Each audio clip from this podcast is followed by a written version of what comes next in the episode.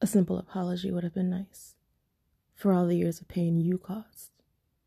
A sorry for ripping my heart out of my chest and squeezing it in your fist until it burst, letting blood and tissue drip between your fingertips, watching as my eyes rolled back, mouth gaping in horror, trying to gasp for breath. but you knew.